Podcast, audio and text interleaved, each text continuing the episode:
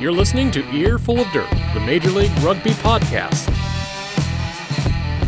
We're live each Monday night on YouTube, available for download every Wednesday morning through your favorite podcast provider, and always online at earfulofdirt.com.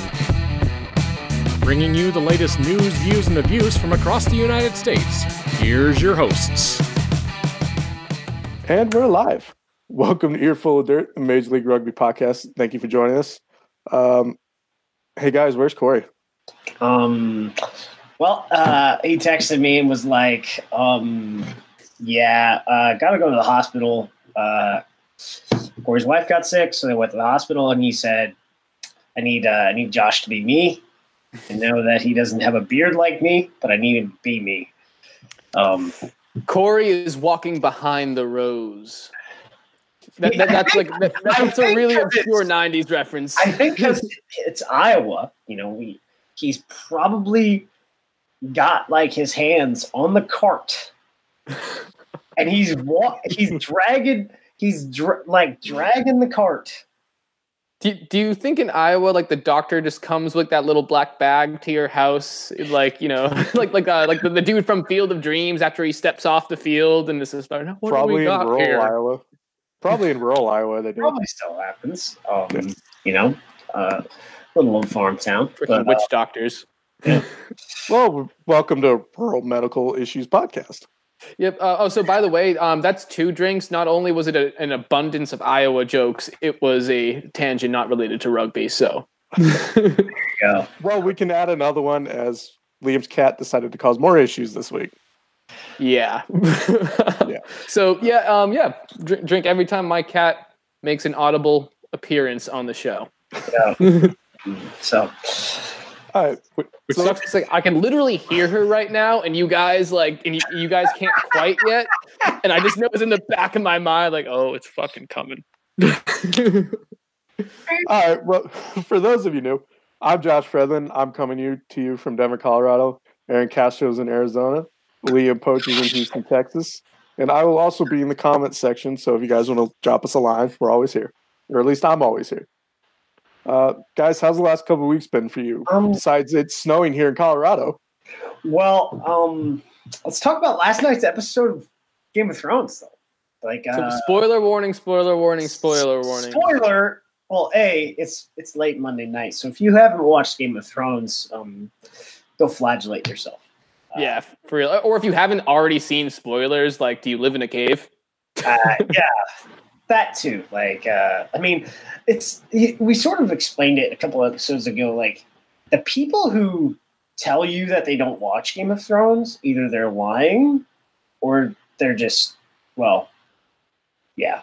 Have a have a really up upturned nose about them. I, I guess because this is like Game of Thrones is such a, cu- I would say it's an American cultural experience, but if you think about No. it, it's it's not it's it transcends just American culture because everyone watches this thing, like all over Europe. Like, oh my gosh, it's it's pretty wild. The, the thing about it that I find most fascinating, though, is that you know, in the era of streaming, the, the whole concept of like the world waiting to find out what happened, like the world waiting to find out who shot Mr. Burns, or you know, or something like that. Like you don't really get that anymore because people just binge whole entire series like in in one or two days. But Game of Thrones, I feel like it's one of the last true, you know, tele- television series that the entire world kind of waits on together Yeah, and then spoils for one another. So here, so here's the interesting thing. So, so Billions is on Showtime or Stars. I don't. I Show- don't I don't have it. Um, but it's normally on Sunday. But because of this episode, for for whatever reason, they launched the episode live for streaming. I think on Saturday night, so that you could stream it off the Stars app, uh, the Showtime app, instead of, and it wasn't so it wouldn't compete against Game of Thrones. Uh, so that's that. That is where Game of Thrones is as a cultural experience, at least in, in the U.S. and across the world, really. But uh, how about She Ninja Arya is getting it done? Yeah, honestly, one of the most horrifying moments I've ever seen in not no not horrifying. I don't even know how to describe it. So the scene in the library in which she's just constantly running, hiding behind bookshelves. It's this one true moment where you see her training is coming in handing is coming in handy, but she's doubting herself. Like she's she's actually starting to think, could I possibly be in over my head? Because how many times, you know, like after she got back, um, you know, from the Free City of Valyria, is that you know, did you see Arya cry or truly panic? Not a lot. And next next thing you know, she you know she's near crying, and then she eventually is crying when she gets overtaken by the horde. It's just you know, it, it was just it's something different that we hadn't seen as fans in a while. I guess I guess the thing is like so so she kills the Night King, right? But you got to think back to it. People are like, "Oh, why did Jon Snow get to do anything?" Blah blah blah. It's like, well, I mean, you don't you don't send her to the school of the assassin. You don't send her the KGB school of the assassins, right? And not not have her do some type of gangster shit, right? Like there you go. Like total total character payoff. um, and then, a, and then a bunch of people are sort of pissed off, be like, well, you know, what should happen next is Cersei should be just like two days away with her army instead of hanging out in King's Landing so that just everyone dies. And I'm like, I was like, well, here's the thing. This is like, if if this is in the book and not in the show, like there are still people that are, I guess, more loyal to like Jon Snow south of the North. So as they or not to necessarily Jon Snow, but to the Starks, because you know the the, the people on the the Lords of the Trident at Riverrun crowned Robb Uh, a Stark King of the North too. So, and then you've you've got the Vale. So when they march south, you're going to get the Lords of the Trident. You're going to get more reinforcements from the Vale. You're probably going to get the Westerlands because you got two dragons. Fuck Cersei. You got yeah yeah exactly. You've got two dragons and Jaime is with you. And then no, no, no, hold, hold on a second. Where is this coming from that they still have two dragons? Both, oh, two no, dragons are dead. No, two dragons are dead. They are in the two dragons are flying in the trailer for the fourth episode, and Ghost Ooh. is too. So we good, man. We good. Okay, man. okay, we good. All right, all right. Go to war. and uh, so you're to march south. We're probably to get everybody right? In theory, like if this was the books. And then something no one's even talking about is Dorne. Like completely unscathed. You probably got a 50,000 man army like ready to come over the mountains. I wanted to know it was me. Oh, don't even get me started about the going, man. but uh, no, it was me, man. so, so I, yeah, I was it chaotic? Yeah, sure. Blah blah blah. Here's my deal. Um, I, know we're going to talk about rugby at some point, but Miguel Sapochnik, like there was a lot of, I guess, fluffing going on last year for Battle of the Bastards eh, for him as a director. But I gotta say, for how much money they spent on that episode and this episode, and how many days it took to film, the tactics are garbage. Like, come on! Like, if you're gonna spend 55 days straight filming this thing, can we get some decent like fleshed out tactics. Like they did part of it, but I mean, I, I guess I understand what they were trying to do. With some small changes, it could have looked a lot better. But I, I, think the changes I would want are not the changes most people are screaming about, if that makes any sense. I don't know. Yeah, I mean, I, I know we gotta get to rugby, but the only thing I really had a problem with in, in this episode was somehow Sam being f- able to survive a thirty on one uh, White Walker attack, or not not White Walker. Uh, what, what are these zombies called again? Um, white. White Walker, they're whites. Yeah, they're whites. White Walkers are only like the kings, you know, yeah. uh, the original kings of men. Um, Speaking of kings of men, we are here to talk about rugby, yeah, are we not? Oh yeah. So yeah, ruggers. All right. Yeah. So um, mo- moving on, Liam. Actually, yeah. did you have something you wanted to add?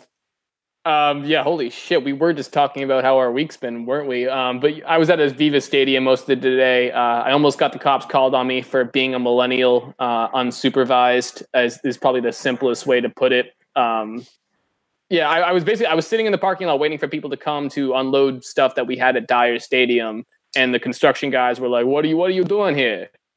I'm used to being in Massachusetts where construction workers talk like that. Uh, what are you doing here, kid? Like, yeah, massive Southie accent. hey, that sounded more Brooklyn to me. Uh, yeah, no. Yeah, but uh, but construction workers just have a natural Brooklyn accent. Like when I was working construction for two years, I was just walking around talking like this. I was like, dude, what the hell has happened to me? Am I having a stroke? Like what? Mike Petrie, if you can give us a if you can give us a rating on Liam's Brooklyn accent, that'd be great. Yeah, uh, yo, Trevor. Yeah, Trevor Cassidy. Uh, give give give Mike my number. I'll gladly. All right, for those new to the podcast, each Monday night we discuss news and rumors from Major League Rugby, the United States Professional Rugby Union. It's a chance to look at the issues, hear from the league, players, and team leadership, and check in with our friends from across the U.S. rugby scene. That said, Aaron, what do we talk about this week? So New York signed Basta. Um, I, so the only thing that can make this signing good, the only thing, is if on July 4th he is at the Nathan's original hot dog eating contest, and he it's him versus Joey Chestnut. Okay, make it happen, please, please. That dude. I mean, he's six foot two sixty. He's rapid. I mean, he's like Lasike with forty extra pounds. Like, oof. It's kind of funny like when you uh, when you go on some of the european rugby pages like on facebook and reddit and stuff they're like you know oh i wonder how they got that signing money sign money sign money sign. And i'm just like y'all need to do some research on the league. I mean so, as it's I not even a signing it's a loan. it's a loan yeah. it's a one year loan type thing and he's well I don't think he's going to be a cap hit because it's going to be structured interestingly. But some people that are New York fans think he is going to be a cap hit. So I don't know. Um, but however, they lost to the Raptors. Um, I, I'm never locking a pick on Super Brew again on a Monday, ever. So uh, Austin thumped in Utah. Uh, Toronto arrows fly in the turbulence for the W at home. And San Diego is atop the Major League Rugby standings table. All right, so first up, we have RUNY visiting Colorado, where they decided to lose at the last minute 20 to 16. in an uncharacteristically slow game for Glendale, the Raptors were able to sneak it out in the end thanks to a late try by Chad London. RUNY was dealing with injuries, and this is excuse me, this has caused some chemistry issues with the Roosters. Leo? Yeah. Um, so one thing I like I thought about after like this game was Glendale and Toronto just aren't gonna go away. And like and here's the I don't have anything like personal against those teams or any of the coaches, but it's just you, you think that they were two highly hyped teams that kind of proved that the hype wasn't real, that they were going to be falling out of the playoffs, and they're then they're both just like, mm, no, no, we're going to make it interesting. And to be honest, I love that because that I think that means that it's going to be pretty uh, competitive this season, all the way up until the very last week. So by all means, guys, keep winning, keep it interesting. Just don't beat the SaberCats again, Glendale. Um, some stats for you guys to chew on. Glendale, 672 meters gained, averaging five meters per pass on two total tries by way of Mr. Johnny Ryberg and Chad London. Uh, RUNY managed 52% possession rate to go along with 653 meters gained for an average MPP of 4.3. So uh, definitely some issues with efficiency there. Normally, you'd want to be averaging around five to six meters a pass. Uh, otherwise, you probably just had a ton of lateral movement in the passing game. Now, of course, numbers aren't everything, and they definitely, you know, th- there was definitely plenty of instances in which the Raptors had some good forward momentum. They weren't, you know, just totally lateral. But those great drives, I feel like, tended to be coupled with phases full of miscues and handling errors. And unfortunately, statistics of good and bad connotations aren't baseball, where the tie goes to the runner. In this case, if your negative if your negative stats are pretty much even with the positive ones, you probably didn't have a good game. Um, players to highlight for Glendale, uh, you have to talk about Chad London, 84 total meters on the day with uh, with the aforementioned try, going all the way back to PRO. This guy just impresses the hell out of me whenever he moves around the field. Uh, for New York, there there was a few guys like I, would have liked to uh, to highlight, you know, d- despite it being a loss. But um, I got to go with Cathal Marsh, uh, 74 total meters rushing in the game to go along with 214 kicking uh, and one successful shot at the post. Uh, he gets me excited because when he's 100%, he's one of the most entertaining guys to watch in the league, especially when he has the ball in space. And I'm just really happy to see him healthy heading into the final stretch towards the postseason. Um, you know, obviously being the Boston kid, not the not the most optimal thing to be seeing New York uh, or any New York team doing well. But hey, as long as it's the Irishman uh, showing up, then I'll take it. Well, he's not healthy. He's healthy enough to to toss the rock around, which is kind of why I specify when he's at hundred percent. You know, he's one of the most uh, entertaining people. He was still he he, he was moderately liberal. Uh, li- I mean, he was moderately limited. Yeah, I, I think. I mean, he will get there. He's he's not there yet. Otherwise, he would he would be kicking. He wouldn't have you know Connor Wallace Sims kicking, uh, which was interesting. Um, I mean, he can kick with the ball in hand, but I, I don't think I've seen Connor Wallace Sims kick sticks in like five years. So that was cool. Uh, so stupidly, we all made our picks on on Monday night. Um, never doing that again. Um, when I saw the roster for New York on that uh, on that other show I work on on Wednesday night, uh, I had this feeling they would lose, and then the next day the roster that they put out was even more different because of injuries or whatever. I, I don't know, but none of the combinations really that they used on Saturday um, had been used previously, even with guys on the bench. They hadn't really. Um, they haven't really built their depth. We we knew that they had a talented roster, but over this period where they won a bunch of games, they didn't like bring those guys in one game at a time to get them match time. And, and so how do you I, I how do I say this? Yes, they had depth, but they didn't have depth at the same time. That makes sense. Um, and given the way the last two weeks have gone, uh, it, has been it's been interesting for them. Uh, you know, when I look at the lineup, uh, I see some things for for Glendale and some things I don't. Atim Malifa at ten to rest Magie was very important. He's also a different type of ten, uh, much that you know he he doesn't kick most of the time. Um, uh, how do I? But how do I how do I phrase this? So if Will starts this game and Otta comes off the bench, they don't win this game because of how it happened. The way Will Magie played in that last 15 minutes was a significant part of how they won with his with his ball distribution.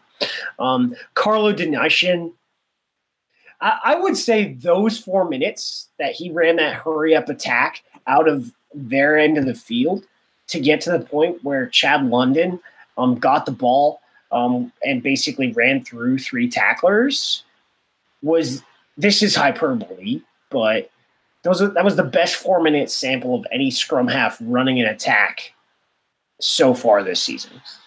Um, you know, Chad London, uh, that score is really important. Um, he did more than that uh, on the weekend. He had 14 tackles. Uh, you know, what was it, 84 meters? Like he had a really good game. Um, uh, so for most of this game, I want to say for like, well, not most of this game, but for about a 15 minute period in the second half, did you guys think it was going to be a draw?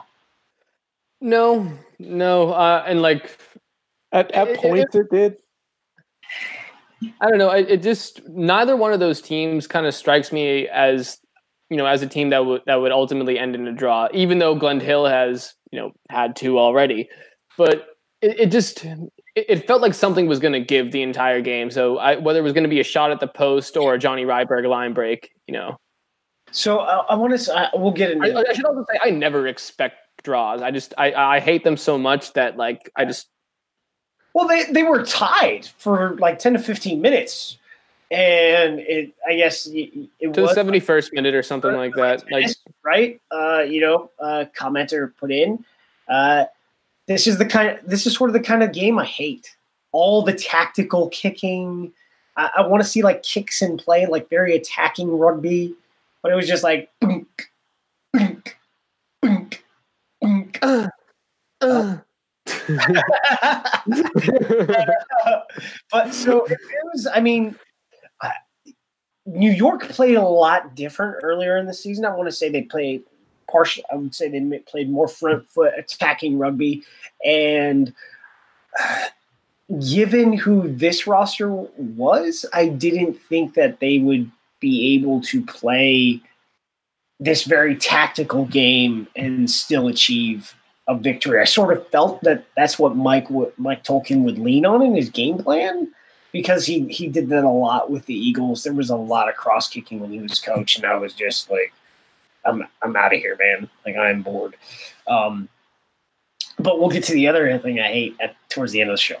Uh, but uh, yeah, I, I, when I saw that roster, I, I immediately felt that uh, Glendale was going to win, and Glendale didn't really make too many changes. The biggest one was Otta at ten and Magie off the bench.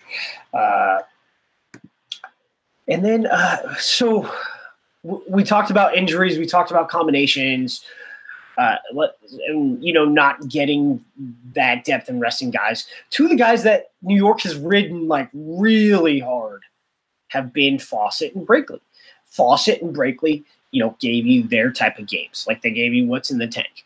Uh, and at the end of the, at, you know, Mike Brown can play. Is he just on the roster because you need someone on the roster for this game and he's actually not fit to play? Like if like he's only going to be able to give you 10 minutes at best is he a red is he a red player and not a yellow player?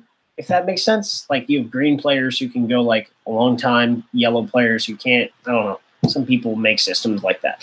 But um is is he able to go? Because if he's able to go, like that like Fawsitt partially, there were three guys who missed Chad London. Dylan was one of them. Um if Mike Brown's fit, he could have played those last 10 minutes and given Fawsitt, you know, some breathing room. Um, another, uh, the locks seem to be very thin for New York because Brakeley A has played every single minute that I can tell.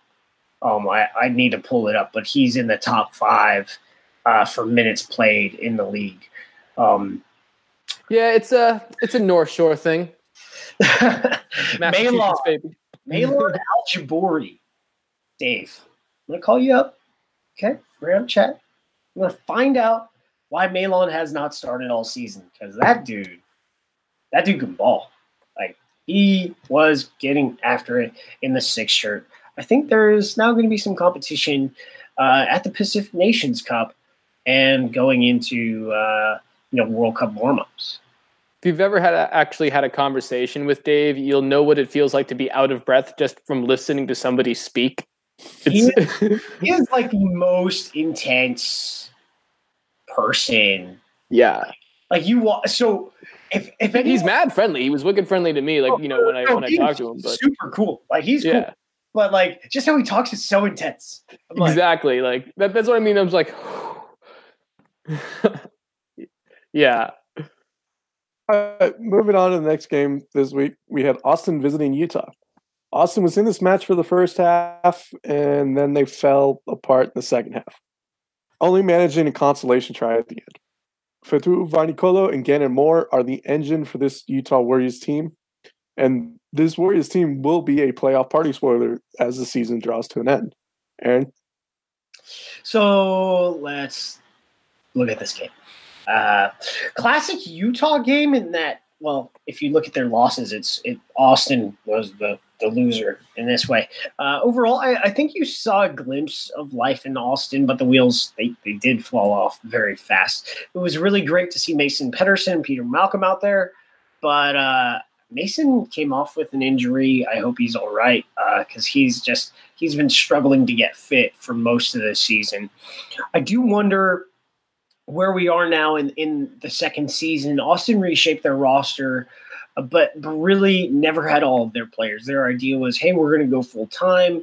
Um, in order to do this, uh, you know, some of the, if the guys that are on the roster don't want to, can't do that, make that commitment. You know, we're not we're not going to we're just going to let them go. Um, you know, and two of those guys uh, did leave and got signed elsewhere. Uh, in Victor Komtat and Henko Hammerscheis for you know and then a bunch didn't get signed. They're playing with the Huns and Blacks for whatever reasons. Was this a good idea? Well, I don't know. I think I, I loved when I spoke with Thierry Dupont about it at the beginning of the season.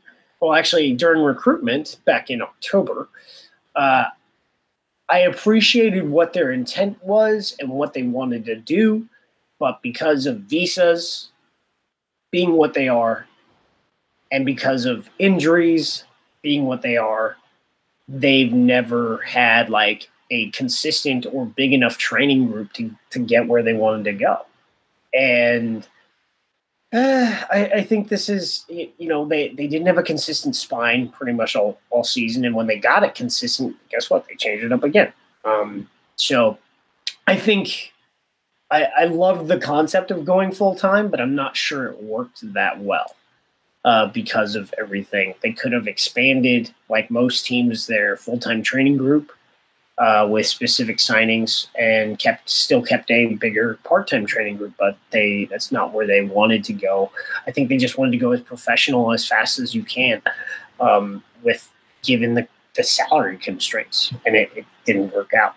Uh, Austin squad, you know, like I said, hasn't been deep. But what we're seeing now from Utah is they are coming to form.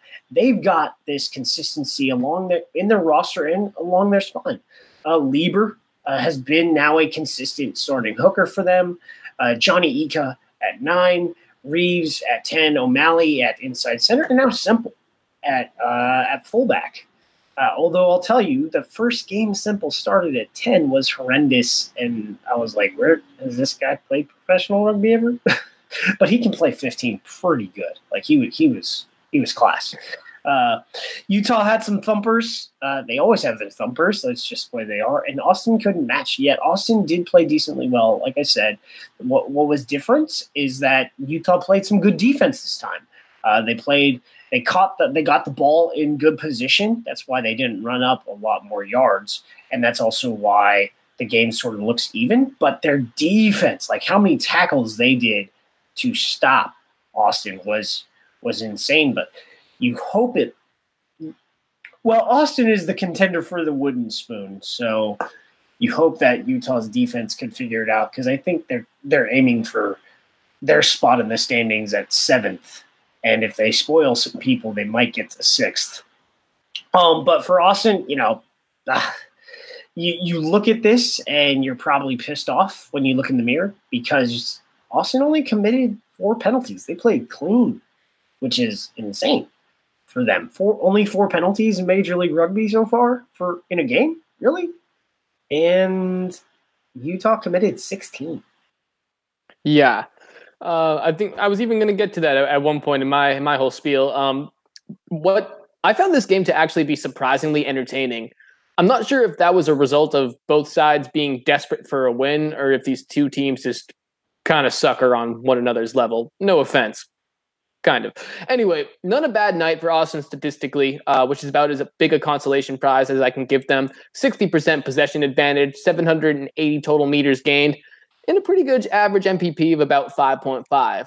Unfortunately, uh, those 17 turnovers made it count for jack shit, and Utah even had 14 of their own. So you got to work pretty hard to make make make that not count. So anyway, Utah they finally get some results while also looking good. On the night, 610 meters for an average MPP of about 5.1. Uh, check this though eight total line breaks, which is a pretty you know big number for a single game. I'm actually surprised that the MPP wasn't higher as a result of that. However, uh, it's the three steals in the breakdown and the two in the lineout that resulted in a total of two tries by my count. And I found that wildly impressive. Uh, you know, it's just a more aggressive Utah is a really fun Utah watch, especially when they're actually getting the results that they want. Uh, my players to highlight for Utah got to be Vainikolo, of course. 104 meters off eight carries, two tries, and what was for some guys a season's worth of highlight runs in one game. That's uh, then also you got Dom Potty also has to be so, in there. So on that try, like I want to know how the tackle breaks are calculated because what I would think of a tackle break, I would think he had like three in that try that he's that Vainikolo scored. Mm-hmm. Because there were like three different junctures that people tried to tackle him sometimes I think like you know it, like it, it's a shove like you know is is like a really close stiff arm a broken tackle like you know is you know is like a fingertip on the back of the jersey a broken tackle. I guess th- th- there's a bunch of stuff you you got to consider there. And also I, I humans not machines I think that are making these uh, statistic reports it's probably humans because I haven't got the official Sabercat report in the frickin' Google Drive file yet. Uh, so that frickin' sucks. Anyway, uh, I, I was talking about Don Potty, not files that should be there that are not. Uh, 84 meters, uh, at slightly more than 10 meters a pop. Great night for Donnie P. So got to got to highlight there. Uh, for Austin, eh, not not a whole lot. Uh, Juan Pablo Aguirre Romero topped the uh, topped the rushing chart with 76 total meters, uh, while Travis Larson, defensive machine, going 100% on 14 tackle attempts. Uh, and, and, and those are completed tackles as well so like sometimes I think statistics on tackles get a little skewed because people are like, oh well, you're only making a ton of tackles because you know you suck and you're not on offense, which you know to a degree is true. But I like it. I like looking at an individual player's completed tackle percentage, um, you know, as opposed to their uh, tackles attempted, uh, simply because like you know if you need to make a tackle, it's gonna you know that's on you as a player to complete the tackle and to use your form and your strength. So should, if he needs to attempt 14 tackles and he completes all of them, you know, I, I found that to be pretty impressive. They should look at San Diego. Um, their their their tackle rate is is very impressive for a team that is atop the standings. They do not they do not allow teams to do anything. It's kind of amazing. Yeah, I fucking we'll noticed. We'll get to we'll get to that towards the end of it. All right, so moving on to the next result, we have Toronto almost blanking the Seattle Seawolves, twenty nine to seven. So you know something, something, an arrow flies in the wind. Toronto controlled this match from beginning to end with the slight Seawolves detour in the 62nd minute. The wind played a big part in this match with the Arrows taking better advantage of the conditions. Aaron, or Liam, I'm sorry. Oh, can't read. I can't read. well, guess what? That's not going to stop me because I can't read. Um, also, I loved how you say a little C- Seattle detour in the in the sixty second minute. This reminds me of some old English couple driving along the countryside. Oh, Edgar, look at that dickfish over there! Isn't that lovely? Let's take a detour. Let's go see the dickfish, Edgar. anyway, I said on the first episode um, of Saturday Morning Team Juice, which you guys should absolutely watch uh, this coming weekend as well, 10 a.m. Central Standard Time, 8 a.m. Pacific uh, I said that there wasn't going to be a whole lot of middle ground in this one. It was either going to be wildly competitive down to the last minute, or it was going to be a blowout. Uh, the only thing is, though, um, I didn't expect it to be Toronto doing the ones, you know, the ones doing the blowing. Never mind. Okay, Toronto on the night, 839 meters gained with an average MPP of 4.3, which is way lower than I thought it would be. But when you look and see what that Toronto actually had over 20 total attacking minutes compared to just 15 from Seattle, that kind of says a lot about you know what how they were controlling the clock and how that kind of affected the ultimate outcome of the game. Meanwhile, for Seattle, some surprising statistics here actually managed to average about 4.4 meters per game on 736 total meters, way below their season average. But Meanwhile, their completed tackle percentage of 92 was way ahead of Toronto's 84. So big whoop. Um, they were they were better in the quick ball. They committed less penalties, and they had three total steals between the lineout and the breakdown. So, you know, like like kind of like Josh said, you know, uh, there there was that little Seattle detour. There were some flashes of the normal Seattle, but there just wasn't jack in terms of production. Uh, highlighting the players. Dan Moore, he had one or two mistakes in the games, including one handling ever. Uh, but overall, his normal, amazing Canadian self 172 meters for an average MPP of nine even.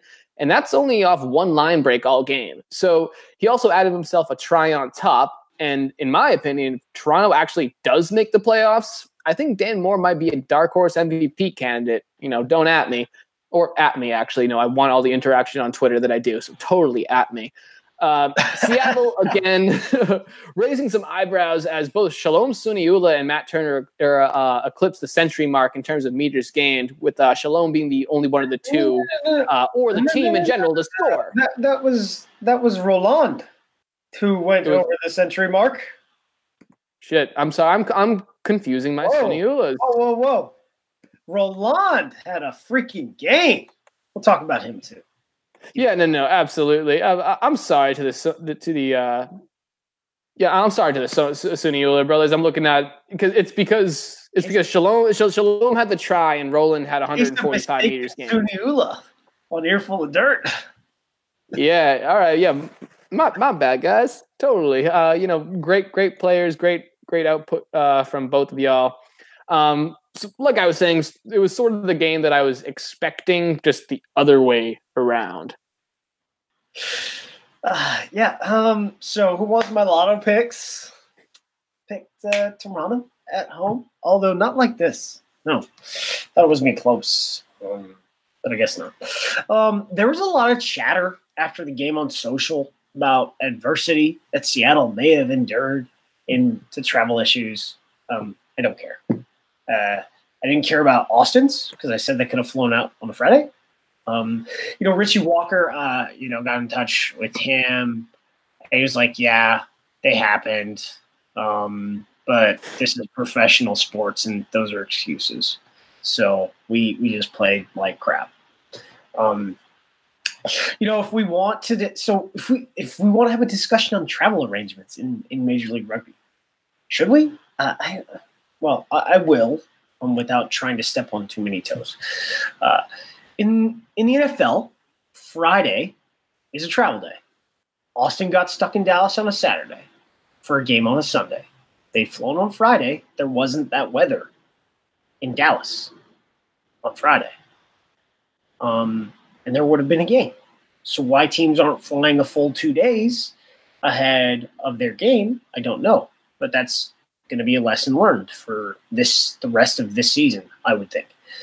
Um, so Roland Suniula's first start, he goes out there and cranks one, um, 17 uh, carries for 145 meters and this is where you like go talk about involvements and whatnot. Uh, a line break, four tackle breaks, three offloads, and uh, 14 tackles. Wow, good for him. Good for him. Um, you know, one one of the guys that uh, has gotten a lot of pub, I guess, uh, for Seattle, and because he is, whether he's playing at lock or playing at six, it don't matter. Brad Tucker gets his.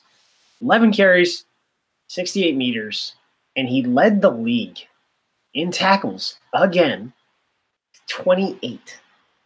Dear God. Um, also, two lineout steals. So if you wonder why your lineout sucks, it's because Brad Tucker is messing with it and he's stealing your ball. That's what I gotta say. Brad Tucker, man, that, that dude is that dude's filthy. I, I, I wow. He, he's really good. Uh, then, I, so let's talk about this tactically. So you have the wind. Do you kick? If you have the wind, do you kick? The idea is yes, but how are you kicking? You you want to kick to where you can give yourself possession, or you can pin the other team in a place where it doesn't matter, um, because you will get the ball back because they're too deep. Well, um, Toronto's tactical kicking in the first half was atrocious. Didn't really notice that they had the wind until like the last 10 minutes of the second quarter. Uh, now let's get into Seattle's tactical kicking. JP Smith filling in at scrum half or fly half for an injured uh, Ben Cima. And I believe Ben is in concussion protocol and should be good to play in a couple weeks. They have a bye this week, so that should allow a bunch of their guys to get healthy uh, before they play their next match. Um, you know, but JP, he didn't have the wind, and it he was kicking high trajectory balls that just basically went three meters because of the wind. It was it was bad. Like he was having a bad game, and you know, he has used that kicking game at scrum half before, so it, it's not really a position specific thing. Um, this game was super tactical until sort of the last uh, the, the last part of the game because there was only one try in the first half by by Toronto, and then they just like in that last like 15 minutes, they they they they shot the arrow, as the lady on the sideline said to uh, Dan Moore. Um, you know, the passing it's windy. Like it was so windy. I mean, Liam, we can talk about the wind on the SaberCats match, but I, I would say it was just as bad. I, I, was in an air conditioned press box during the SaberCats match. I, I am not aware of any wind. oh, oh, air conditioned. No humidity. We're good. Um, but, Dude, I mean, freaking!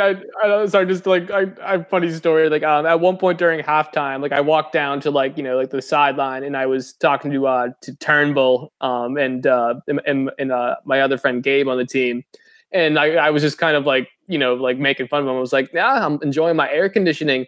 Turnbull's just like, oh, hey Poachy, go get me a fucking water. I went and got him the water. Yeah, but uh, yeah, so both teams, man, they couldn't pass for anything. And I know how much rucking sucks as much as scrummaging, especially when you're doing it for fitness in practice. If you're a forward, because that happens, done that. It's actually good. It's actually good practice as long as you don't break anything. Um, but hello, ball security.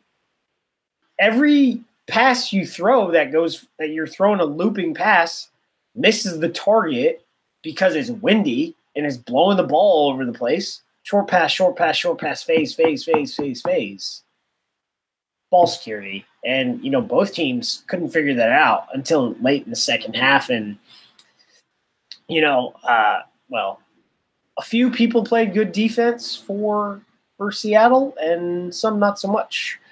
Uh, really, mm, that's that's how the cookie crumbled. Mm, cookies. I, I didn't eat before the podcast. I'm like mad hungry right now. Totally might get some Jack in the Box after this. Well, Liam, Liam, since you spoke, it's it's time to move on to your favorite topic. How much did the SaberCats lose by this week? Fucking 21. Um, hey, right. I was right on the money at 20 points, and Corey sent us all an email, was like, hey, baby, San Diego by 35. How's that feel?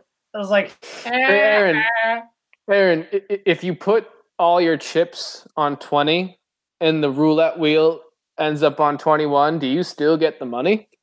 Um, obviously not. But, ah, yeah, but uh, when, it, when, it, comes to, hey, this is. it's an it's an inexact science. I, I commend you, my friend. If I picked on the line, I picked 20. You don't get paid unless they cover. So you got to cover. So they covered. They had 21 points. Thank you. Thank you. All right. All right, all right. You got you got paid. You got paid. Um, um yeah, but to be fair, you'd only get like a dollar out of it. That's true yeah. because they are the favorites. So they probably would have cost me, you know, 50, uh, 50 cents. There, there was some dude who like he bet on the Golden State Warriors. He, he bet like 600k on the Golden State Warriors to beat some shit team in the NBA, and he only won like 600 bucks. Like, yeah, because because it was like, yeah, obviously the Warriors are going to win. But all right, betting, so anyway, money. betting this this game between the Legion and Houston was just straight up fugly. Houston had their opportunities, but telegraphed them way too much, allowing the Legion to make their Tristan Blewett impression multiple times. This game got chippy towards the end, with Houston getting frustrated. Aaron, um, I won't really talk about the chippiness. Other than that, um, gentlemen, um, I hope you kissed and made up at the social. uh, so Nate Augspurger, Joe Peterson, Kenny KK, and Mike Teo. I'm just, I'm just going to say that. And no, I'm actually going to talk about the game. Uh, so those are names, but how did it happen? Don't get me wrong. I love scrummaging. I love scrum talk. But scrums happen because of knockouts. There were 27 scrums in this game. As a casual viewer, that's like you. Personally, I like to see a rapid game. I like to see um, quick. I like to see quick ball out of the ruck, whether it's to another phase or to out wide and to just run the game. Um, Twenty-seven scrums is a lot. Like it's like it's a lot. I would say that's that has to be the most scrums in a game this year. I, I'm pretty sure. Um, so Pat Blair, uh, props to him hasn't played hooker. Will probably practice hooker more than a week uh, during the season uh, in the last, or even in the last six months, because he's been the 12th or 13th man in almost every HSBC seven series tour stop. Uh, you know, he's an Eagle hooker, so like he knows how to play, but man, he's he's third on the depth chart. uh, at hooker. We've seen him come off the bench at back row for the Legion already this season uh, because they have a lot of. They, well, they had two really good hookers, but they're both out injured. Uh, Dean Muir should be coming back pretty soon, and uh, OC Piful, no, Capelli Lay, I'm sorry, bro, Kapeli Pifeleti should be coming back uh, out of concussion protocol. Uh, but he he started, and you know, it, towards the end he was playing hurt. I hope he's good. Uh, Houston, and th- this goes into the New York the New York game, and uh, they talked about player management. Sam Windsor didn't have a good game. Didn't. I mean, he, yeah, no shit. He he he would admit as much. Um, you know, I haven't talked to him about it, but he would he would say that. Uh, and I, guys, I don't. This is for anyone who's playing 80 minutes every week because there are there are a ton of you. Riker Tatting, another one. Um, like there are a ton of dudes that play 80 minutes every week. Let your coach sub you out, please. Um, Houston needs another 10. They have another 10. They haven't used him in two full seasons. Just saying. Or two almost full seasons. Um, and we're talking this other 10 is probably was billed at coming out of high school as like the next wonder kid at 10 went down to new zealand and just torched up uh, you know age grade club rugby when he was down there and, and, and the, the, kid in question still a lot of people still have a really high opinion of him uh, in rugby circles both you know in yeah both in texas you know and abroad especially because he's played with uh, he's played with the scottish um, U, U, u20s team before. He has international experience. So so i mean you know well us u20s team. He was uh, i think it was like u16s for Scot- scotland. Um, he he was in Dubai for with Scotland. That was so. That was U seventeens back in the day. No, that no, that was it was literally a year ago. It was it, it was like in it was in Dubai. Like I, I talked to him like when he got home. Like interesting. Maybe yeah, yeah. Uh, maybe he's saying to uh, the United States that he wants to. Uh... He he he missed he missed qualification for the USA U twenties by a month. No, that guy, different guy. He was he, he was on the roster. Well, Are you still talking about? Whatever. um. Um. So, moving forward, yeah, uh, manage. We we need player management, and don't let dudes play. Um. Well, I'll do the math later, but 16 games times 80 minutes, they're just gonna. Yeah. So guys who had good games. I, I thought Compton uh, off the bench uh, had a good game. Uh, honestly, uh, probably should be starting. My opinion. He is a very handy player. Put on twenty more pounds, please. Please, he would be a monster. Uh, Malachi Asdale played, threatened. Wamba played well. Dion Mixell played well. Powerful athletes. Uh, you know, it. They did have the ability overall, though, the Sabercats didn't really have the ability to create a lot of line breaks or tackle breaks uh, because of what San Diego brings in intensity with uh, with their um, line speed. Like that defense is kind of wild. Yeah. So don't even get me started on line speed because unfortunately it's been one of the major problems for the Sabercats all season. It, it's getting better. It's just not where, where it needs to be, which is really disappointing because you have so many of the guys out on the back line who are just brimming with potential and talent. But anyway, I haven't got the stat report for this game. Not too happy about that. But hey, what are you going to do? Um, agree with Aaron, or sorry, I agree with Josh rather that this game got pretty fugly. Uh, San Diego had a multitude of penalties inside their own red zone, uh, particularly in the scrum. Unfortunately, it was the aforementioned interceptions that drove the players, Fitzy, and myself totally crazy. Uh, ask anybody who was probably sitting, like, you know, just in front of the press box. They probably heard a couple muffled, I'm, I, I, didn't. I didn't ask anybody if they if they heard. I just kind of kept on. what? Uh, so so did you? Have you you've edited this game? Yeah. Yeah. So like, that guy that was making. I couldn't So someone someone said on the Reddit board, I was like, I wonder for the casual viewer if this keeps them engaged or makes them go away. Because I Well, I kind of thought it was know, I did. No, wait, I, I definitely did not make it onto the broadcast. No, there was there was there was a dude like right next to the camera cussing up a storm all game. All Yeah. game. Well, th- Oh my gosh. they were also playing the uncensored version of some songs too. well, Yeah. So, but, but don't- don't don't get me wrong. Our fans can get pretty intense, but overall, they're very fun people. Uh, got gotta love our our, our Saber fans. Um, but anyway, as I was saying, um, unfortunately, it was the aforementioned uh, interceptions, uh, you know, or pick fives, I guess you could say, as well as just a multitude of handling errors and uh, and, and losses in the breakdown uh, during points where we were totally in scoring position. It's been a big issue for the Cats, just not capitalizing on clear opportunities when they're there. Uh, Houston only one score, uh, you know, in the first half by way of Dion Mikesell, uh, who's doing a great job, by the way. He got his second try of the season in three games.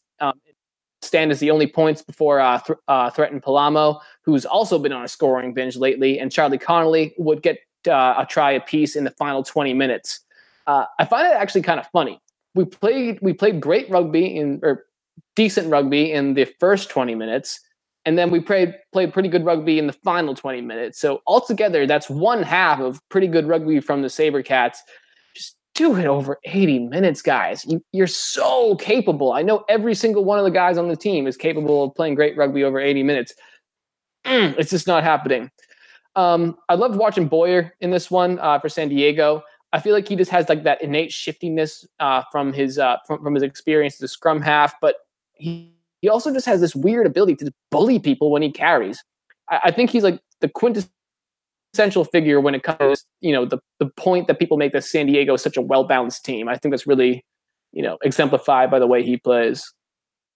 All right, so we're gonna move on to our p- picks from last week, or in my case, I will be reading Corey's picks. Um, we had Glendale beating RUNY twenty to sixteen. Aaron, you picked New York by five. Liam, you had New York by seven, and Corey had New York by seventeen. We suck. yeah, that's pretty bad. All right, so we had Utah beating Austin thirty-five to seventeen.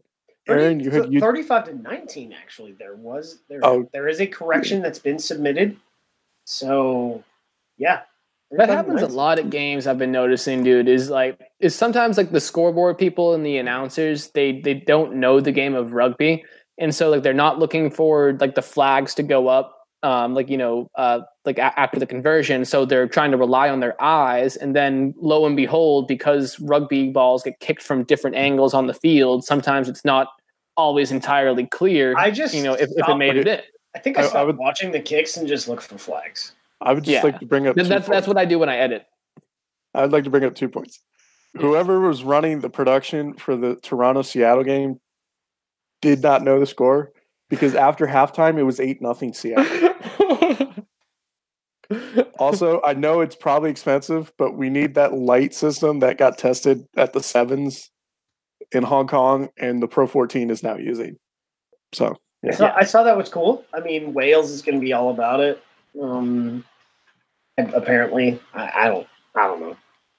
Make your make your tri posts funny. I mean it's a gimmick that we could totally use really. I mean why not? It's not that expensive. It might be worth it just to get people like, hey, you can't always like, especially for something like Toronto where you only have fans on the one side and can't exactly see all the kicks. Like, hey, the kick goes through, flags go up, lights go on. Hey. All right. So Utah beat Austin 35 to 19. Aaron, you had Utah minus seven. Liam, you had Utah minus 14. Corey, unfortunately, had Austin by three. ah. Sucks to be him. Yeah. Didn't really see the scoreline happening, but definitely saw the big. Hold on, does, does, does it does it sucks to be him or does it shucks to be him? oh, that's too good. Ah, how's it going? All right, moving on to Toronto beating Seattle 29 to 7. Aaron's the only team who got the, excuse me, Aaron is the only person who got the team right as he Oh. took Toronto minus three. Liam, you took Seattle minus 11, and Corey had Seattle minus seven. Oh no, And we the- suck again. And then everyone's favorite game of the week, especially Liam's. San Diego beat Houston 40 to 19. Aaron came closest with San Diego at 20. Liam, you said Bane for whatever reason. And Corey had San Diego minus 35. I was Sort of- born from the darkness. it was sort of like Bane hitting a child. Dish, dish, dish, dish, dish. Yeah, you know, like you could almost hypothetically say that people asked me to stop picking Sabercat games at the office. All right, Aaron, you want to go over the standings so far? Oh my gosh, this is this is new hotness. Um, so a game ahead of New Orleans, just just to point that out for San Diego. So uh, when Nola plays this weekend, uh, you know things may change. But at nine two and one, 46 table points. Um, San Diego is now atop the standings. At eight and three with 45 table points. New Orleans is in second at eight and four with 41 table points. Seattle is in third. And New York, even though they lost, remains a point ahead at eight and three with 38 points of Glendale, who just Good, they're the better team. ain't going away. Um, Ain't going away. at uh, six, four, and two with 37 table points. In fifth is the Glendale Raptors. At sixth, six and five, 34 table points is Toronto. And we now have a shift at the, in the bottom three. Utah at two, eight, and one moves up to with 16 points to seventh. And the Sabercats drop at two and nine with only 11 points to eighth. And, you know, the same old story at 0 and 11, undefeated with four table points, is uh, Austin. You keep using that word. I don't think you know what it means. Uh, There's got to be a better word than undefeated no, for it's, 0 and 11. I, I forget. Uh, I forget what there was. I know I'm the English major who should know that, but There like, was a there was a radio show that I was listening. I forget what it was, but like when um when Jim Schwartz or whoever the freak it was with the Lions Went 0 and went 16. 0 and 16, they were like, no, they should be rewarded because man, that takes work. You gotta work to go winless, man. you gotta try to go winless. Like keep them, keep the whole staff. I don't care, keep them. And Right, so, like, after 0 and 12, you're probably just like, it's for the number one pick, boys. Let's do this. uh, All right, let's move into week 15 predictions. First up, technically an Austin home game that is being played in New Orleans this weekend. Well, um, Aaron. should I mean not this week. Let's go New Orleans minus twenty because, well, I mean that's still a bonus point win, so or should be in theory.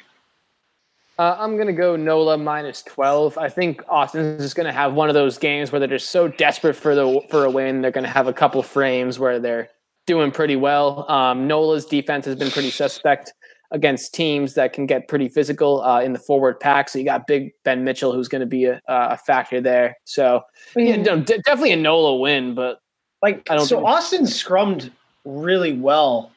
You know, granted it was Utah scrum, but they they've scrummed okay. They just couldn't get back to the spot. But but New Orleans has not been scrumming pretty well. So yeah.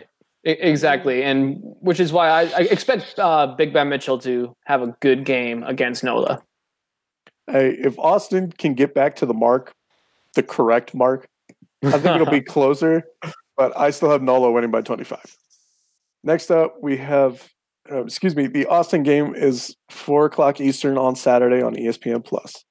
Next up, we have the Utah Warriors visiting the Glendale Raptors at 9 o'clock Eastern. Aaron, well, Hmm. Hmm. Raptors Hmm. by ten. Just Uh, uh, I, I love how you pretend to think about it like it's not written in the script in front of you. Hmm. Hmm. It- it's like when you're staring at like you know at the menu at a restaurant, but you're but you you're just gonna get the same thing you get every day, you fat Hey, piece of. Hey, we Hey, can't, we I can't make it too obvious. I eat steak and broccoli every day. You, you took that back. Ah. You should probably change that to chicken and broccoli then. Yeah, no. I'm- I should clarify. I was just making a self-deprecating millennial joke. It's. You're gonna have your porch. Do do I do I look like I eat a whole lot of freaking? yeah, no, Uh, ramen, ramen, lots of ramen. no, not anymore. My uh, my pancreas. I I not to get too into detail. I have a pretty weak pancreas, and uh, my doctor told me no more of uh, ramen every day.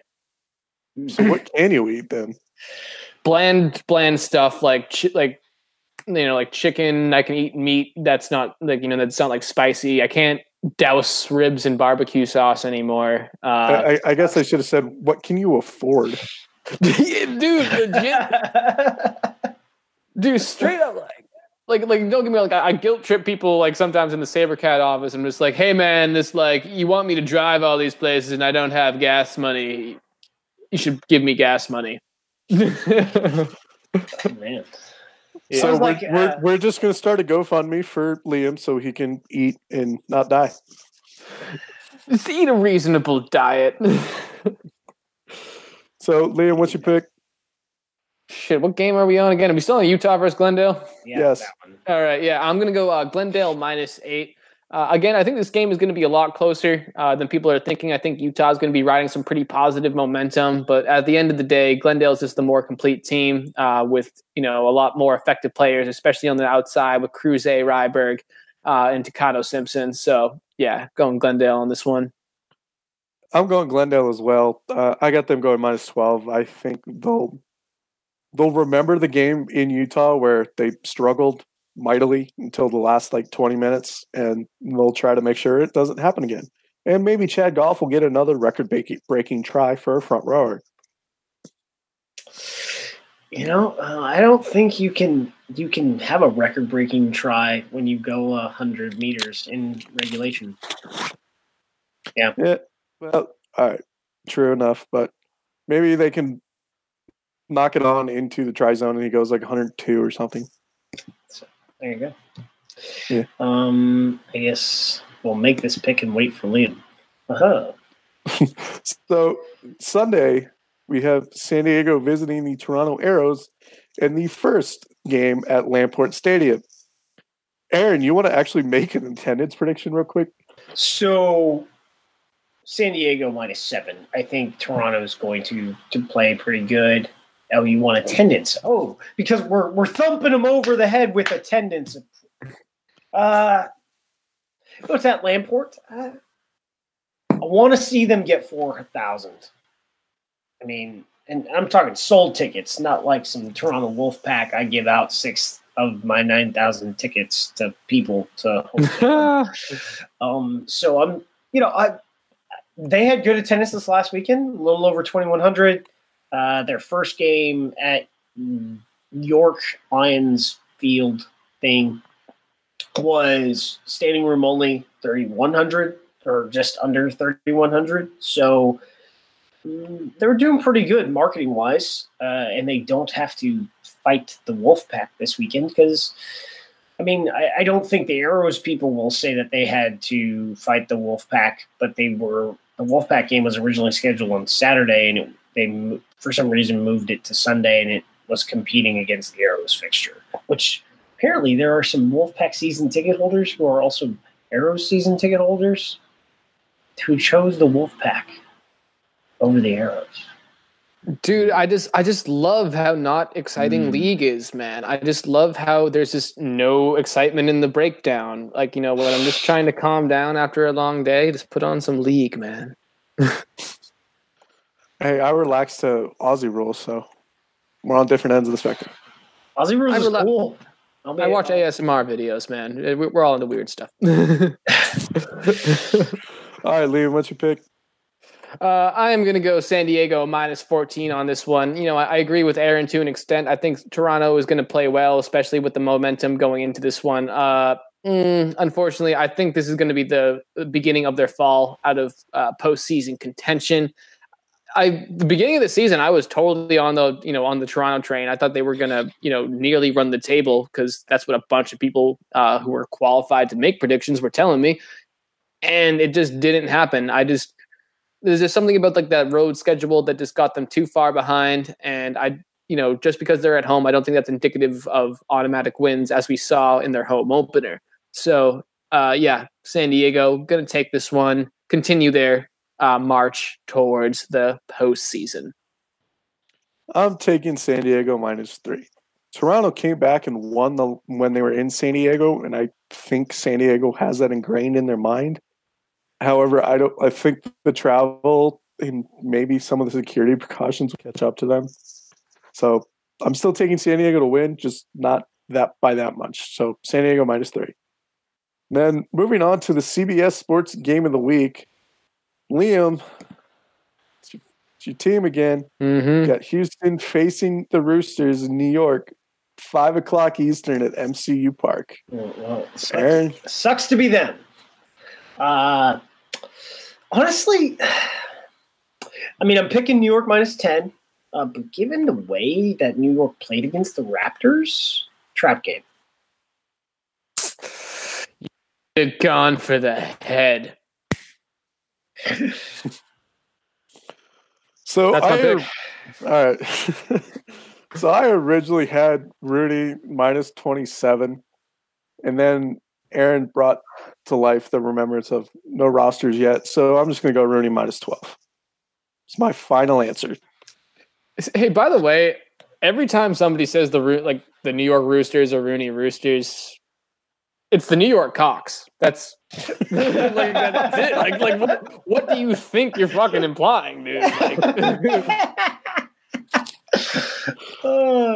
it's like we're, we're the Rooster Boosters, Cock Boosters. Yes. go Gamecocks. Let's go. just, just, call it the Gamecocks, and then have a have a have a Gamecock fight in the basement under the stadium. Let's do it. Get all your ones out and your dice. You know. You got to get that mahjong too. And then uh, take the dead ones to the soup kitchen. You know, everyone can. It's a win-win situation. All right, now it's time for everyone's favorite segment questions from Bab. Bab. All right. We so we always get this name wrong and we always butcher it, and I apologize. It's it's, it's so it's it's just Marius. Okay. It, just Marius. It's just Marius. Mary uh, Sirium. Because uh, Mar he's like look at it, it's it's Marius. I mean that's what I figured. It's like it's kind of tough to tell. It's the internet. I feel like if you if you pronounce it correctly, you might open up like some sort of unnatural portal. so we have two questions from Marius. Who is the scariest team from the bottom three to face the rest of the season? Um, Utah. Uh, yeah, gotta be. Um, I'm I'm honestly not just blowing smoke with this answer. I'm to say it's Houston. Uh, we we have one of the best forward packs in the in the entire league, uh, and we we we've already shown that there's there's going to be instances in terms like we, we came back from 21 down against Toronto. We we had a 30 something freaking lead. Um, you know, against Glendale. Unfortunately, we had this tendency to fall off, um, you know, in, in the second half. But I think if if you know if the game's going to come where we are able to string together a consistent 80 minutes, you could literally see a blowout in mm. favor of the SaberCats. If if we're firing on all cylinders, your scrum's not going to win, and we're going to make your line out look silly. Like, but unfortunately, it's it's the details, it's the mistakes on the small details that absolutely kill us. And his second question is, who will hand San Diego their next loss? Uh, so New Orleans. That's got to be it because they play them twice in like three games. So New Orleans can score points, and no one else seems to be able to score points right now on San Diego. So that's that's my best shot. Uh, I mean, I'll be they are a little walking wounded, but they were they were walking wounded and put 40 points well, if Joe Peterson doesn't leave with an injury, it's like sixty to seven. Let's be real. Like there was, I mean that that was the real change in this game. Um, if they don't go undefeated, I'm gonna go. I'm going to agree with uh, Aaron on this one. I'm gonna say Nola.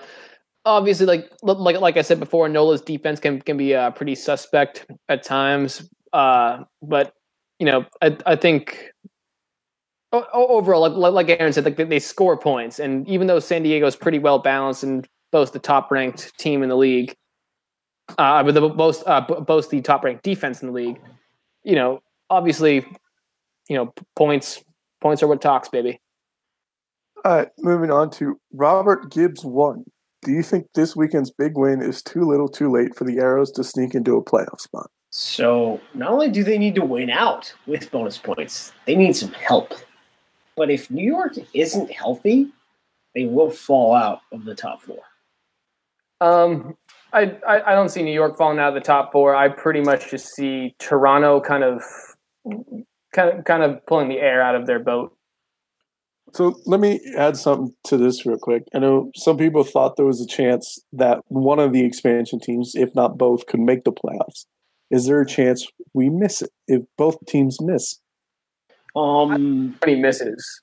Honestly, I so, think they're one of the most complete teams. I I think uh, if New York gets healthy, they'll be fine. If they are not healthy, I guess we're moving on. To, Jiggy Rump wants to know how does the associate player draft work? Okay, try and make sure got everything put together. So the as far as I can tell, the intent of the associate player draft is to for teams as the salary cap increases to expand their full time training groups because there's three uh, types of players. There are associate players. There's uh, player coaches slash staff players, and there's elite players. Elite players are your full time players, and uh, you know so in theory, every single like ninety percent of the roster in Austin is considered elite players because they went to a full time roster. So, um, so the, the idea is to progressively pick more guys full time. Um, the in the in the draft itself, if the player is released, all all associate players are released. Okay. Period and they are reallocated. So the draft isn't I just pick and I get that person. The there's some type of round system that wasn't really that isn't really explained to me, but the team that the player leaves from um, does not have the rights. So it's controlled free agency. So if you have the first right to all of your players by giving them an elite contract. If you don't give, them an elite contract, they are then uh, available for any team in the league to negotiate an elite or associate player contract. If no other team agrees uh, to that player, you then have the rights returned to you. But if you don't um, agree to contract terms, the, that player is free to go wherever he wants to go and play for whoever he wants at that point. Um, so if you don't get into um if you don't like so there were non-associate players that entered into the draft last year uh, and they were picked up uh, you probably for most of you, you probably know who they are. Uh, Henko Hammerscheiß went up to uh, went up to Glendale. So if if teams cannot agree to contract terms with their elite players, they are then also released and able to go into this controlled free agency draft system. I guess the closest example I can think of, almost like a fantasy football waiver wire. Yeah, that's that's that's probably the most similar you can get it to. So, if there are players that had multiple teams courting them last year, um, the the easiest one to look at is Cam Dolan. Um, was playing all, club rugby in the fall with Old Blue and is with New Orleans. So Uh, one of the teams had rights to him, and or or he was an elite player last year, which I no, yeah, he was an elite player. So he was he couldn't come into contract terms with uh, with San Diego, so he was the only real players that are straight free agents are people on elite player contracts, if that makes sense. Um, but yeah, that's that's that's without going into any more detail. That's sort of how it works, um, and it's supposed to be in effect this season as well.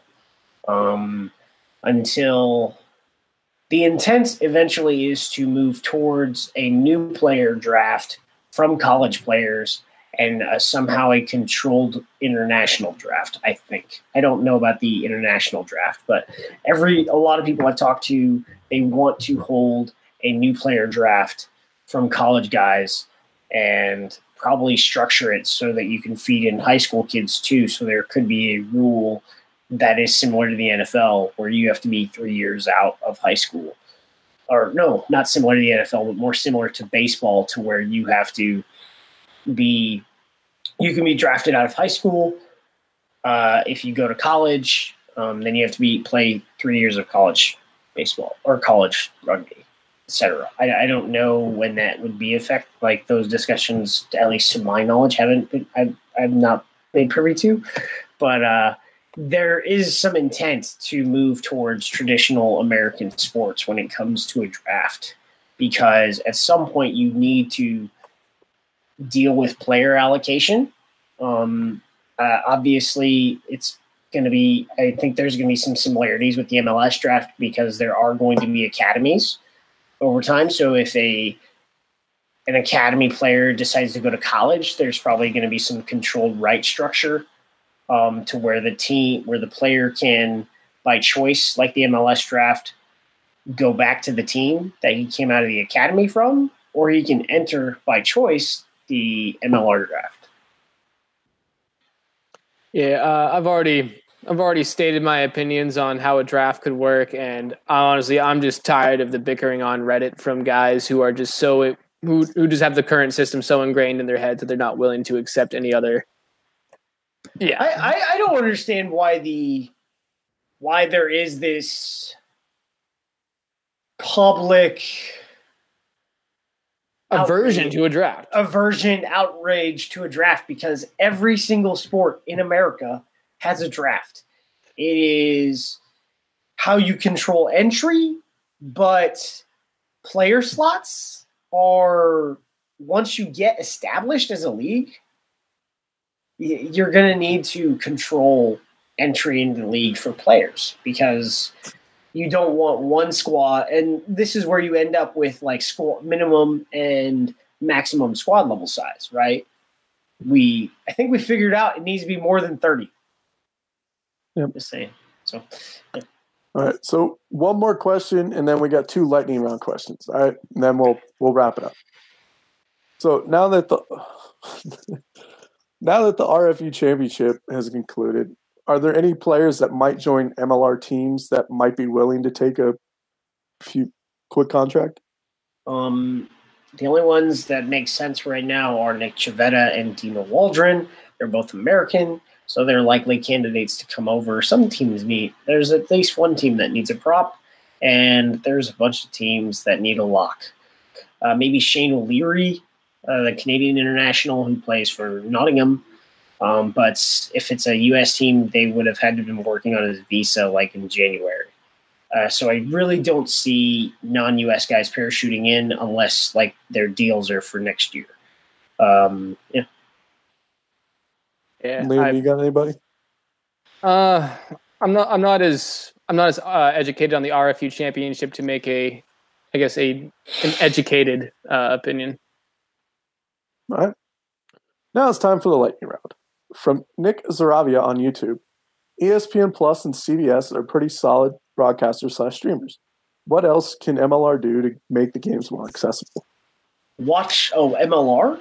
I mean, how, are they not accessible? What, what, more can be done to get more access. I guess like I mean, maybe I- like I- international I- I- content. put them put them on platforms that are not a secondary payment. Like you know, I'm already I'm already paying for Hulu and Netflix and and all that and all that bull. Like you know, I remember there used to be an e, a Watch ESPN app that was free for like you know certain programs. Like put it on something like that. I think you know it's it, it it's the whole Flo aspect. Even though Flo's prices are absolutely ridiculous, but it's there's just so many games on ESPN Plus and ESPN Plus, even though it's mad cheap, is still an extra payment that you need to make. And sometimes it's not about the amount that you need to pay. It's just nobody wants to actually take out their credit card and type in the freaking numbers. I think the first thing is is uh, this is an opinion is uh, no one gets to have streaming controlled at the local level. So that means we go back to what we had last year, which was all national broadcasts minus the CBS broadcasts are on ESPN Plus because I can tell you that people hate the idea of going onto Facebook to watch games. We get lots of complaints on the show and on Reddit and on you see it on Twitter, on Facebook. Like people do not like watching games on Facebook. Uh, if you were going to broadcast something live, it would need to be on YouTube, to be honest, um, rather than Facebook, because every single TV that you can buy today uh, has a YouTube app, and you just click on it, and it, it does what it does. Uh, but I And, think and that- one- one thing though, if you look at like you know the indoor football league, the uh, the national arena league, the uh, you know the AF, the, the arena football league, all the other variations of arena football, as well as um, MLL and stuff like that, they all have YouTube channels. They all have YouTube channels where they broadcast games. I don't. So as far as like accessibility overall, well, all the games, the replays are up on YouTube by the end of the week. Yeah, but that, uh, that's the thing. They're that- replays. That's though. I mean, but I'm just saying, like they the games are as accessible as they can be. They are put up on YouTube, uh, replays. You want live? First step is to get back to the single platform for national broadcasts, which is everything that's not a CBS linear game is on ESPN Plus. And once we've done that, then let's talk about opening more matches on to like watch ESPN so those things unlocked because guess what there was a Kana what was that pro 4 there was a pro 14 game on ESPN news this week oh yeah, it was if, uh, if, they if, Dragons and Scarlets. if, if they're broadcasting that on ESPN news it was supposed to be on ESPN 2 but thank you F1 It eventually moved back.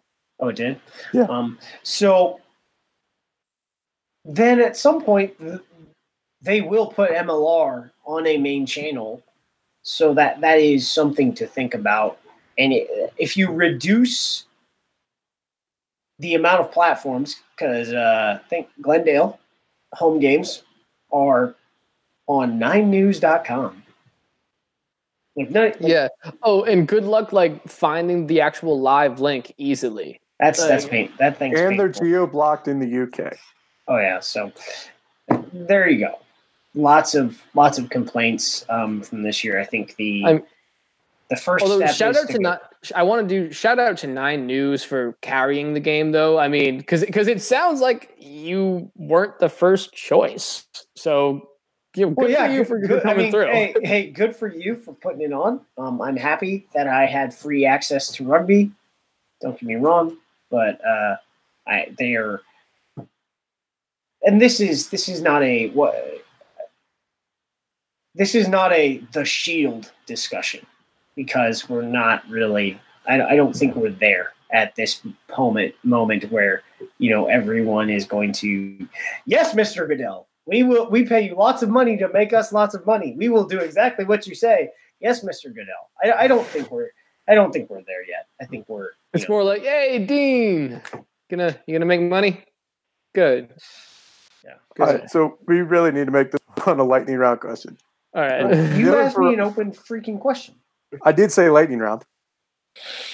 I think I gave a lightning answer. All right. From Dylan Ferrasi, any Dallas updates? No. No. Okay. Fair Fair enough. So, dude, like even in like the slight delay that is like that is technology, that was just All right. Any final thoughts?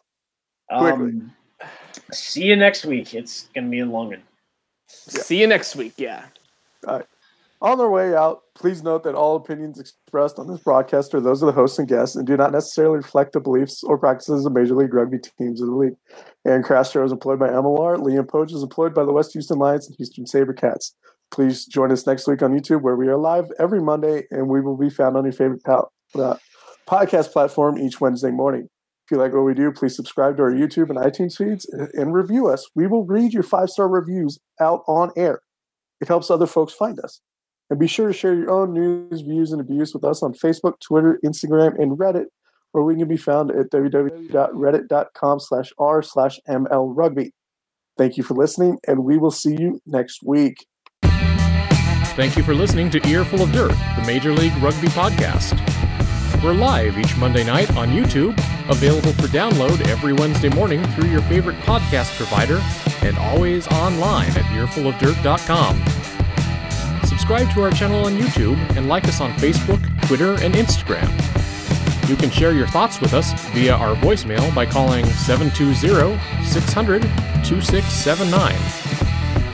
We're live again next Monday at 10 p.m. Eastern, 7 p.m. Pacific. We'll see you then.